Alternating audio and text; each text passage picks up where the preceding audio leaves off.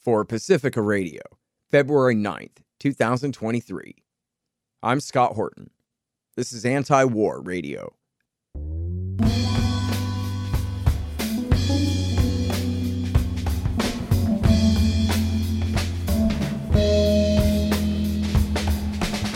All right, y'all, welcome to the show. It is Anti War Radio. I'm your host, Scott Horton. I'm the editorial director of antiwar.com, and I'm the editor of the new book, Hotter Than the Sun Time to Abolish Nuclear Weapons. You can find my full interview archive, more than 5,800 of them now, going back to 2003, at scotthorton.org. And you can follow me on Twitter if you dare, at Scott Horton Show. All right, y'all, introducing today's guest. It's antiwar.com's news editor, Dave DeCamp. He's also the host of a new podcast, Anti War News, with Dave DeCamp. Welcome back to the show, Dave. How are you doing, sir? Good, Scott. Thanks for having me. Uh, very happy to have you here, and we got a lot of important news to talk about. The bad news is Sy Hersh didn't email me back. I've interviewed him a bunch of times, but it's been a while. But he's got a blockbuster over there at seymourhersh.substack.com. It's called, if I page up to the top, How America Took Out the Nord Stream Pipeline. And he's only got one source, but it sure seems like a good one. And I already thought so, so I believe it. But why don't you take us through this story here and catch everybody up to date? Yeah, so I mean, this is a huge blockbuster scoop from Seymour Hersh here, and he posted it on his Substack early Wednesday morning. I mean, I, I did like a triple take when I first read it, but it details the, how the U.S., the United States, blew up the Nord Stream pipelines. Now, I always, uh, since those pipelines blew up, always lean towards the fact that you know, I thought the U.S. was responsible somehow, but I thought maybe they separated themselves through a proxy through Poland or the U.K. or something like that. Yeah. But this article says it was U.S. Navy divers that planted C4 explosives on the Nord Stream 1 and Nord Stream 2 pipelines. In June 2022 during NATO drills in the region known as BALTOPS 22 if you remember when you know this first happened when the explosion happened there was a lot of people pointing out hey there was a bunch of nato vessels you know operating in this area just a few months ago. So they were planted in june and the explosives were detonated in september by a norwegian spy plane that dropped some kind of sonar buoy that detonated these explosives so this was done in coordination with norway um, so really, what it is, it's a U.S. Uh, attack on Russian energy infrastructure. Uh, it's an act of war. Uh, there's not really any way around that. But what I think is kind of the most explosive uh, revelation or allegation from this whole thing is the fact that they were planning it before Russia invaded Ukraine it said that they convened a meeting. Uh, they started convening meetings about it in December 2021 at the order of President Biden. He authorized Jake Sullivan, his national security advisor, to form an interagency group to discuss this. And now I saw Aaron Mate was on Tucker Carlson last night, and he made a really good point. In December 2021, that's when Russia you know submitted their proposals about their security concerns they were trying to get a deal on a rollback of NATO or uh, a guarantee that Ukraine wouldn't ever join NATO. But during this time, it looks like the U.S. was plotting how to bomb the Nord Stream pipelines. And in early 2022, so I would figure January, uh, the CIA said, "Hey, we we have a plan here. You know, we could plant these explosives." And something really interesting from the report. Now, again, after these pipelines exploded, something I immediately cited when I uh, first wrote up you know reported on the pipelines being attacked was that President Biden basically threatened uh, the Nord Stream 2 pipeline before Russia invaded. It was on February 7th, 2022. He said, if Russia invades Ukraine, uh, we'll bring an end to Nord Stream 2 uh, one way or another. He, he said, made some sort of threat like that. And Victoria Nuland said something very similar a few weeks earlier. Now, according to this report, the people at the CIA, the people planning this attack, were uh, kind of blown away by this. That to them, it was him speaking openly that they plan to destroy these pipelines. And what's really uh, amazing is that they said that this, uh, because Biden was speaking about it, it it changed the way it was. Uh, you know, originally it was supposed to be a special operations. Uh, operation that they would have to notify Congress about, but because of what Biden said, they made it more classified and it was going to be a U.S. military operation with the support of the CIA, so they didn't have to tell Congress. So, uh, and I saw Senator Mike Lee on Twitter. Uh, he was the, maybe the only person I've seen so far in Congress discuss this. He he said something like, you know, I can't discredit this report, which is really disturbing, uh, and we were not briefed on this. So again, they planned it while Nord Stream one was, you know, delivering gas to Germany, and they planted these explosives in June 2022. It wasn't really until September, I think, just a few weeks before the explosion, that Russia turned off the Nord Stream one pipeline. But they were doing this while Germany was still receiving gas, so it's also, you know, an attack on Germany. Um, so it's just a huge revelation. But of course, you know, the mainstream media in the United States is not touching it. All I've seen so far is a few Reuters articles about how you know the White House and the CIA are denying it. Uh, they called it a blog post, uh, yeah. but you know, again, it's from Seymour Hersh, um, and he mentions uh, he wrote up a short thing about why he put it on Substack, and he mentioned that when he first reported on Abu Ghraib, you know, the Pentagon said it was it was it was nonsense, uh, which turned out, of course, not to be true. Yeah, of course. And you look at all the attacks against him now; they call him a conspiracy theorist and all this stuff because he very correctly debunked their lies about Al Qaeda's false flag sarin attack. In well, there are three major ones, but he debunked one of them there uh, during the war in Syria. Of course, they always attack him, and of course, his work almost always holds up. Uh, so uh, anyway, Scott Horton here, Anti-War Radio, talking with Dave DeCamp about Seymour Hersh's new piece at Substack about um, America blowing up the Nord Stream pipeline, the CIA and the Navy working together on it. Well, the Times in London is covering the story at least. Hopefully, someone at least in Europe will try to, you know, verify this based, you know, and, and get further confirmation of the story from different sources in Europe or something. Since I haven't checked the Post in the Times, but obviously they're not going to run with this and try to confirm it. If anything, they'll try to just debunk it. Yeah, but, I I'm holding out hope that maybe you know there's somebody at the Post of the Times that you know still admires Seymour Hersh and is going to try to you know look into this at least. Um, and also recently, you know, at first after the pipelines blew up, all the media was you know trying to infer that it was Russia, which is nonsense. And they called the idea that the U.S. was involved the you know conspiracy theory. But in recent weeks, both the Washington Post and the New York Times published very long, detailed art, uh, stories about how there's no evidence that Russia was involved. The one from the Post, they cited like 23 uh, officials in European countries in the U.S. that said it wasn't Russia, basically. Huh. So the narrative, uh, you know, has fallen apart. The idea that it's Russia and Sweden, Denmark, and Germany have been investigating this, and these reports as well from the Times and the Post basically said it's very strange that they they're not saying anything, that they're not giving us any details, and not blaming anybody. And then the Times of London reported last week that uh, Germany uh, is open to the idea, open to theories that it was a Western country that did it mm-hmm. to blame it on Russia. So I think the dam was kind of cracking as it was. So again, I'm hoping somebody is going to say, "All right, let's let's look into this," or maybe we could get some confirmation from somebody in Europe. Uh, I know a lot of German politicians are probably going to be angry about this, um, and uh, maybe in Norway, who knows? I know the Norwegian government denied it, obviously, but maybe we'll get some leaks uh, from over in Europe. Mm-hmm.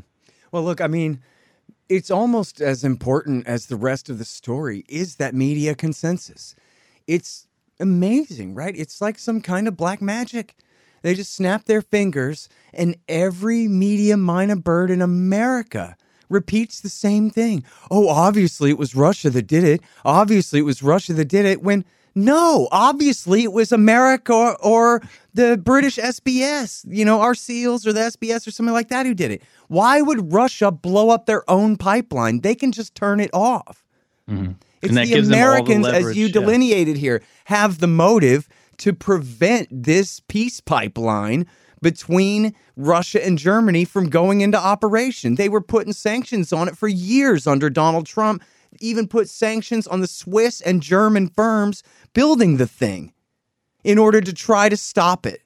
In fact, right here, I want to play this great medley done by Orf. It's zero RF on Twitter here of American media personalities all agreeing about what must have happened here.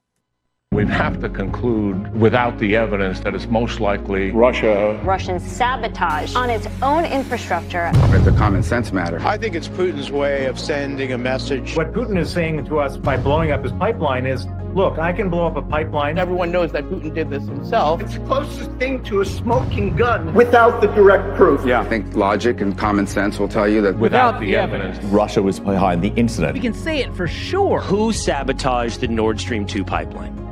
The Russians. I love the certainty and I appreciate the insight. Yeah, there's exactly uh, one country on that list of suspects, Brad, um, and r- Russia would Russia would be it. It's hard to imagine others with a significant motive but uh, CIA Director John Brennan. Russia is certainly the most likely suspect. Russia is certainly the likeliest suspect. Russia is most likely behind this. Russia is the likely cause of it. Likelihood that Russia is behind the attacks. Very likely. Russian. Likely Russian. It is likely that this is an act by Russia. The most likely thing is is in fact the most likely Likelihood that Russia is behind the attacks. Very likely. Russian. Likely Russian. It is likely that this is an act by Russia. The most likely thing is is in fact the most likely thing. Russia. The most likely suspect at this point, according to many, is Russia. I've heard people I trust saying that it's just probably Russia. Vladimir Putin, the most likely. Russia is likely to blame. I mean, that's totally something Putin would do, and then go blame it on someone else. Potentially a scenario of cutting off your nose to spite your face here. Why would Russia bomb its own pipeline? It doesn't seem to make sense if you're thinking in a rational actor scenario, but. Experts agree that Russia is the key suspect. Experts say Russia. Experts point the finger at Russia. Experts pointing their finger at Russia. European leaders are pointing the finger at Russia. And all fingers pointing at Vladimir Putin. Pointing the finger at Moscow. Pointing the finger at Russia. The Occam's razor points to Russia. Most logical points to Russia. German lawmakers point the finger at Russia. Spain points the finger at Russia. All signs point to Russia. Signs point to Russia, Russia, and Russia. Still kind of seems to me like Occam's razor does still point to Russia's involvement. Russia is a prime suspect. Putin, the prime suspect. This is a not so subtle message from the Russians. Russian sabotage. Russian sabotage. What's happening here is Russian sabotage. Sabotage by the Russians. Sabotage by the Russians. More stable rattle, more intimidation from the Russians. Playbook. Putin's playbook. Sabotage sounds very part of his playbook. Um, you know, it's it's it's essentially owned by the Russians and a Russian company. It'd be hard to protect against self-sabotage. The assessment is Russia was behind it. Certainly, the suspicions have got to be Russia who's doing this. Got to be. Obviously, Russia. It's the obvious explanation that this was done by Russia. It's pretty obvious this is a Russian sabotage operation. Russia says, "Oh, we had nothing to do with this," but come on. It was probably Russia that blew up the Nord Stream 2 pipeline. Oh, I think it did. I'm 99% certain of it. Everything that I'm reading and sensing is that Russia did it. Russian or Russian forces. So um, Russia has done what it frequently does when it is responsible for something, which is make accusations that it was really someone else who did it. And anyway, the point is, they never explain the logic there whatsoever when the Russians clearly can just turn the thing off.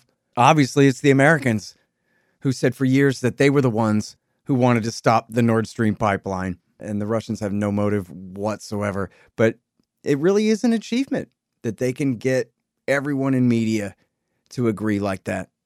Yeah, and if if they wanted pretext to attack NATO or something, they have all the pretext that they need already. Uh, you know, they didn't need to do something like this, and the fact that they're pricing uh, the, out the repairs, they're they're getting ready to repair the pipeline. I it's something that was pointed out by the New York Times and the Washington Post. Uh, it just shows that why it wasn't Russia that did it because why would they bomb it and then fix it? Yep. Maybe Charlie Savage will look into it for us. Oh yeah, there you go. I'm sure he'll get the straight dope direct from the CIA. All right. Well, um, so let's talk about jets. Are they really gonna get fighter jets to the Ukrainians? Which they said approximately a year ago. Don't worry, we ain't gonna do anything crazy and stupid like that. That would mm-hmm. cause a war between NATO yeah. and Russia. Yeah, well, that's the thing. You know, the U.S. has has said they're not going to send jets. The the Germans said it. The British said that we're saying it too, but now they're prepared to start training Ukrainian pilots. Zelensky visited London on Wednesday and he met with uh, Rishi Sunak, the prime minister. And Sunak said, you know, we're going to start training Ukrainian pilots how to use NATO aircraft this spring. Uh, Britain still hasn't said that they're going to send them jets, and the and neither has the U.S. or any other NATO country. But Ukrainian officials are confident that they're going to get them. Um, but it's just a matter of how long the training is going to take, and and honestly, uh, the just what's going to happen over the next few months, as it does seem like this sort of long expected Russian offensive is coming. Now we have Ukrainian officials saying, you know, they built up a lot of troops.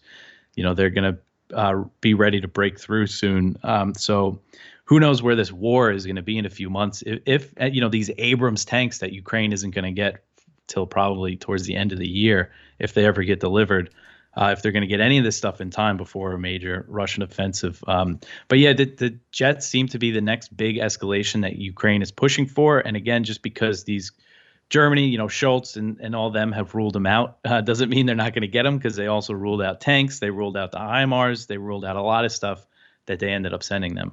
Right. Well, you know, the Institute for the Study of War says that the escalation has begun. That uh, over the last couple of days, and I guess especially yesterday, the Russians started moving new divisions into Luhansk, and they believe that there's you know 300,000 people coming. Mm-hmm. That's what the Ukrainians have been panicking about, and it's something that Colonel Macgregor and uh, Lieutenant Colonel Davis have been saying that they expect any time now, and I guess that's now. Yeah, and they've already and Ukraine's been taking a lot of losses. Uh, you know, in in Donetsk for the past few weeks, uh, they've been losing some territory there. Um, you know, and that's before even this big major offensive. That's just the fighting that's been going on for months and months now. Uh, so this big offensive on top of that, uh, you know, they might lose a good amount, a good chunk of territory. Hey guys, check out my new sponsor. It's Peacehawk Coffee at peacehawk.coffee. First of all, business. You have to drink coffee in the morning, and you want it to taste good. Well, Peacehawk Coffee is the best from around the world. But then, just as important, Peacehawk Coffee donates at least a dollar of every pound sold to worthy foreign aid organizations like Yemen Relief and Reconstruction Foundation.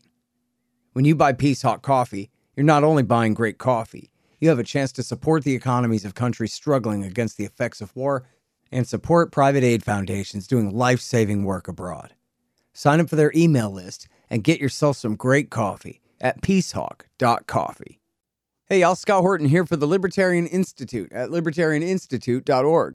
I'm the director.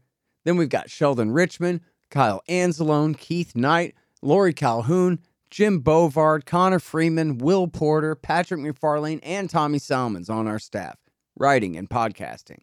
And we've also got a ton of other great writers too, like Walter Block, Richard Booth, Bas Spliet, Kim Robinson, and William Van Wagenen.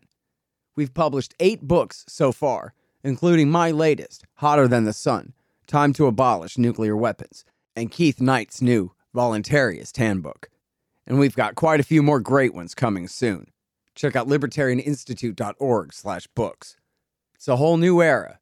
We libertarians don't have the power, but we do have enough influence to try to lead the left and the right to make things right. Join us at libertarianinstitute.org. And what a horrible war, too. Artillery war. People just getting blown to bits. Mm-hmm. It's just really nasty. Huge casualty rates. Yeah, it's really uh, pretty horrific. All right. So now let's rewind a little bit. This is so important that people understand. It goes back to the point you were making about how they were planning on blowing up this pipeline right when Russia was saying, here's our proposed peace deal. And you could say that that treaty was too extensive and had too many demands. I don't really agree with that, but certainly it was a reasonable basis to open up real discussions. And we know because they admitted it themselves, Derek Chollet, for example, who worked for Joe Biden, had said that, yeah, no, NATO was not on the table. We would not even discuss NATO membership for Ukraine with the Russians whatsoever. We already told them it's a defensive alliance. You don't need to worry about it. And that'd be good enough for them when they knew that would not be good enough for them. And we have all those quotes of them saying, yeah, we could give them an Afghanistan. We could bog them down and bleed them to bankruptcy, just like we helped Osama bin Laden do to us over the last 20 years. And we do that to them again. And they just keep saying it over and over again. So now we have, and we already had, you know, confirmation of this from different areas. That not only were they not willing to negotiate in good faith to stop the war from happening, but then once the war broke out, it's actually pretty miraculous how close uh, Zelensky and Putin came to having a deal to end the war early in March or in April of 2022. And we already knew that the Americans and the British had intervened there from reporting from Ukrainian Pravda, and we already had, you know, complaints from the Turks involved. But now there's a new story, which is then Israeli Prime Minister Naftali Bennett has given this in-depth interview, Dave, where he explained his role in the shuttle diplomacy there and what happened to it all. And so people can find the interview on YouTube. It's in Hebrew, but it's got translations in the uh, closed captions at the bottom that are pretty close. And I know you've looked uh, at that uh, very closely here. I was wondering if you can help explain what it is that Naftali Bennett said. Yeah, so this is huge. I mean, because I remember in these early days of the war, Bennett went to Moscow on March 5th to meet with Putin. He was trying, you know, playing the role of the mediator. And here on this interview on his YouTube channel, he really detailed that role. So he went and met with Putin and he called Zelensky right afterward. He was calling back and forth between them. And he said that there was a real will, uh, you know, on both sides to reach some sort of deal. And he got them to agree to major concessions. The one on the Russian side was he said that Putin um, conceded that, you know, he didn't need denazification, which is a pretty vague you know, could be a pretty broad war goal, but the way Bennett described it, he said it was basically regime change, that denazification meant the removal of Zelensky. So he got Putin to concede that, and he also uh, got him to concede basically demilitarization or disarmament, as as Bennett put it. And then he got Zelensky to concede on NATO membership. And at the time, in March 2022, there was reports. Uh, a lot of reports and comments from Zelensky basically saying, you know, we, we don't need to join NATO. We could be neutral. Now, there's still a lot of questions about the security guarantees that Ukraine wanted at the time, the territorial aspect of it. But when Bennett was uh, negotiating like this, mediating, he said he was coordinating it with the US, the UK, France, and Germany. And he said that they blocked it, which is how he put it. Um, he said that they made a decision that they wanted to keep striking or or hitting Putin, uh, depending on the translation. But he said that there was a decision by these Western countries, basically, that they wanted this war to continue, and that they blocked his efforts at mediating. So again, it's very uh, a huge story, and uh, the negotiations didn't end with his mediation efforts. Later that month in March, Russian and Ukrainian officials met in Istanbul. And then a f- few weeks after that, it was when Boris Johnson went over to Ukraine and told Zelensky not to negotiate. Even if you're ready to sign a deal, we don't want to. And then uh, Turkey, who hosted the Istanbul talks, they came out and said, uh, you know, we thought there was going to be a deal, but it turns out some of these NATO countries want the war to continue to weaken Russia.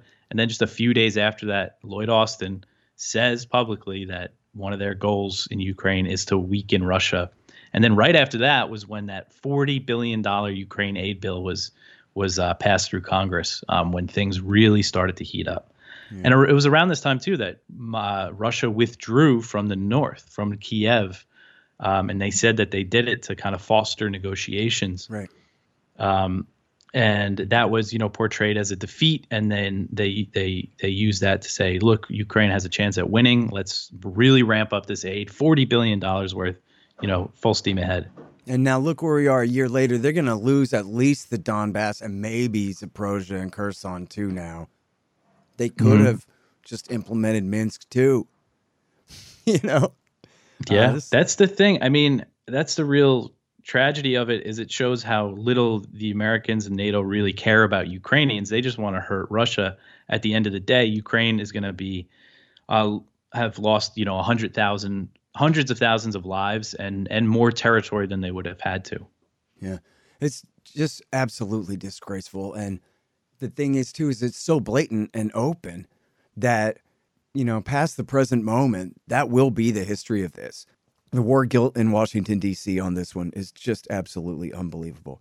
Uh, but anyway, we're all out of time. Listen, uh, thanks for doing such a great job covering all the bad news for us at antiwar.com, Dave. Yes, Scott. Thanks for having me. All right, you guys, that is Dave DeCamp. Check out his great podcast, Anti War News. He basically covers the top of the page of antiwar.com for you every morning. News.antiwar.com for the great Dave DeCamp. All right, you guys, now I got to raise some money for KPFK. It's 90.7 FM in LA. Again, I'm Scott Horton. This is Anti War Radio. And I'm on the radio in LA, and I have been since 2010, eh, 2011, because of you, because of public support for this station. We're not sponsored by major corporations. We are uh, not sponsored by the government. This is left of the dial, publicly funded, literally publicly funded, not through taxes, through you, the public, the people out there in your cars listening on your commute, deciding that it's worthwhile to keep this radio station on the air. That's who supports KPFK. You know, of course, it's not just this show, but all of the great programming here on uh, Pacifica in LA, and of course, repeated down to San Diego and out at Ridgecrest China Lake and up to Santa Barbara and all over Southern California. But part of doing business, since we don't do business with business, is we got to stop and do these fundraisers every once in a while. So all you got to do is go to kpfk.org, and there's plenty of links to click to make your pledge there, or just call 818 985 5735. 818 985 5735. Pledge whatever you can 10, 20, 50, $50,000, whatever you can afford to uh, help keep KPFK strong into the future. And, you know, the Pacifica Network is not named after the ocean. The spirit of this entire thing is against militarism. And so and so that's why I'm so proud to be part of KPFK and so grateful that I have access to y'all's ears over all of these years. Didn't mean to rhyme, sorry, but that's what it's worth to me. I hope it's important to you. It's kpfk.org or 818 985 5735. And I think they might still have a couple of copies of my book lying around.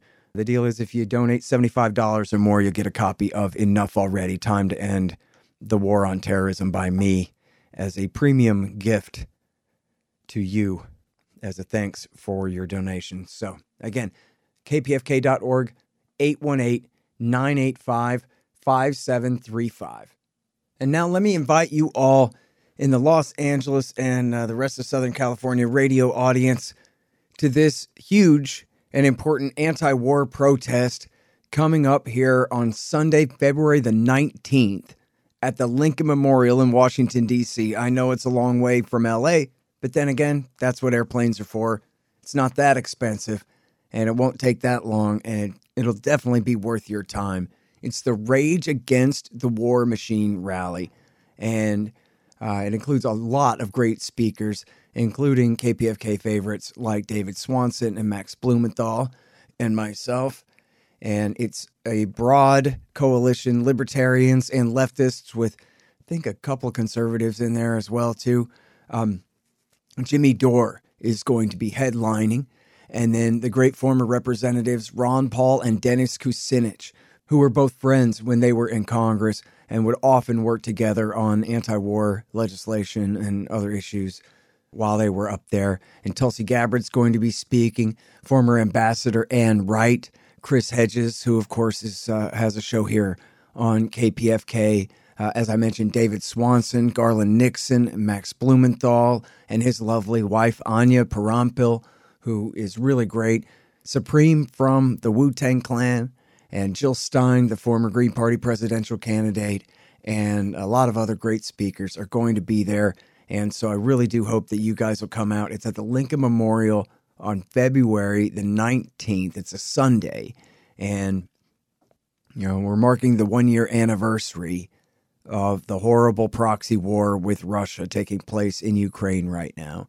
And the demands are to abolish that war, to slash the military budget, bring the empire home, free Julian Assange, restore civil liberties, and obviously, most important, call a ceasefire and real negotiations for peace in Ukraine before our government gets us all killed. And it's just so important. I know that the political incentives don't quite line up for people on the left the way they did in Cindy Sheehan's day, but the reality is that the consensus is wrong. And they have our government and our foreign policy establishment, national security apparatus have us in such danger right now. We have got to show up by the thousands to this thing and make an impression on people and let them know in Washington, D.C., as the polls show, that the people don't support this policy. Let them know we actively oppose it. We demand an end to this before it gets too much further out of control. So, again, it's Rage Against the War Machine. That's the protest. It's at the Lincoln Memorial on Sunday, February the 19th. Go to rageagainstwar.com. That's rageagainstwar.com to find out all the information about it. It's going to be a really great event, and I really do hope that you guys will be there, and I'll see you there.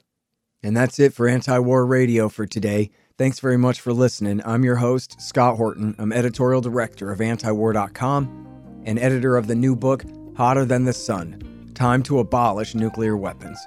Find my full interview archive, almost 6,000 of them now, going back 20 years, at scotthorton.org and at youtube.com slash Scott Horton Show. You can follow me on Twitter at Scott Horton Show. And I'm here every Thursday from 2.30 to 3 on KPFK 90.7 FM in LA. See you next week.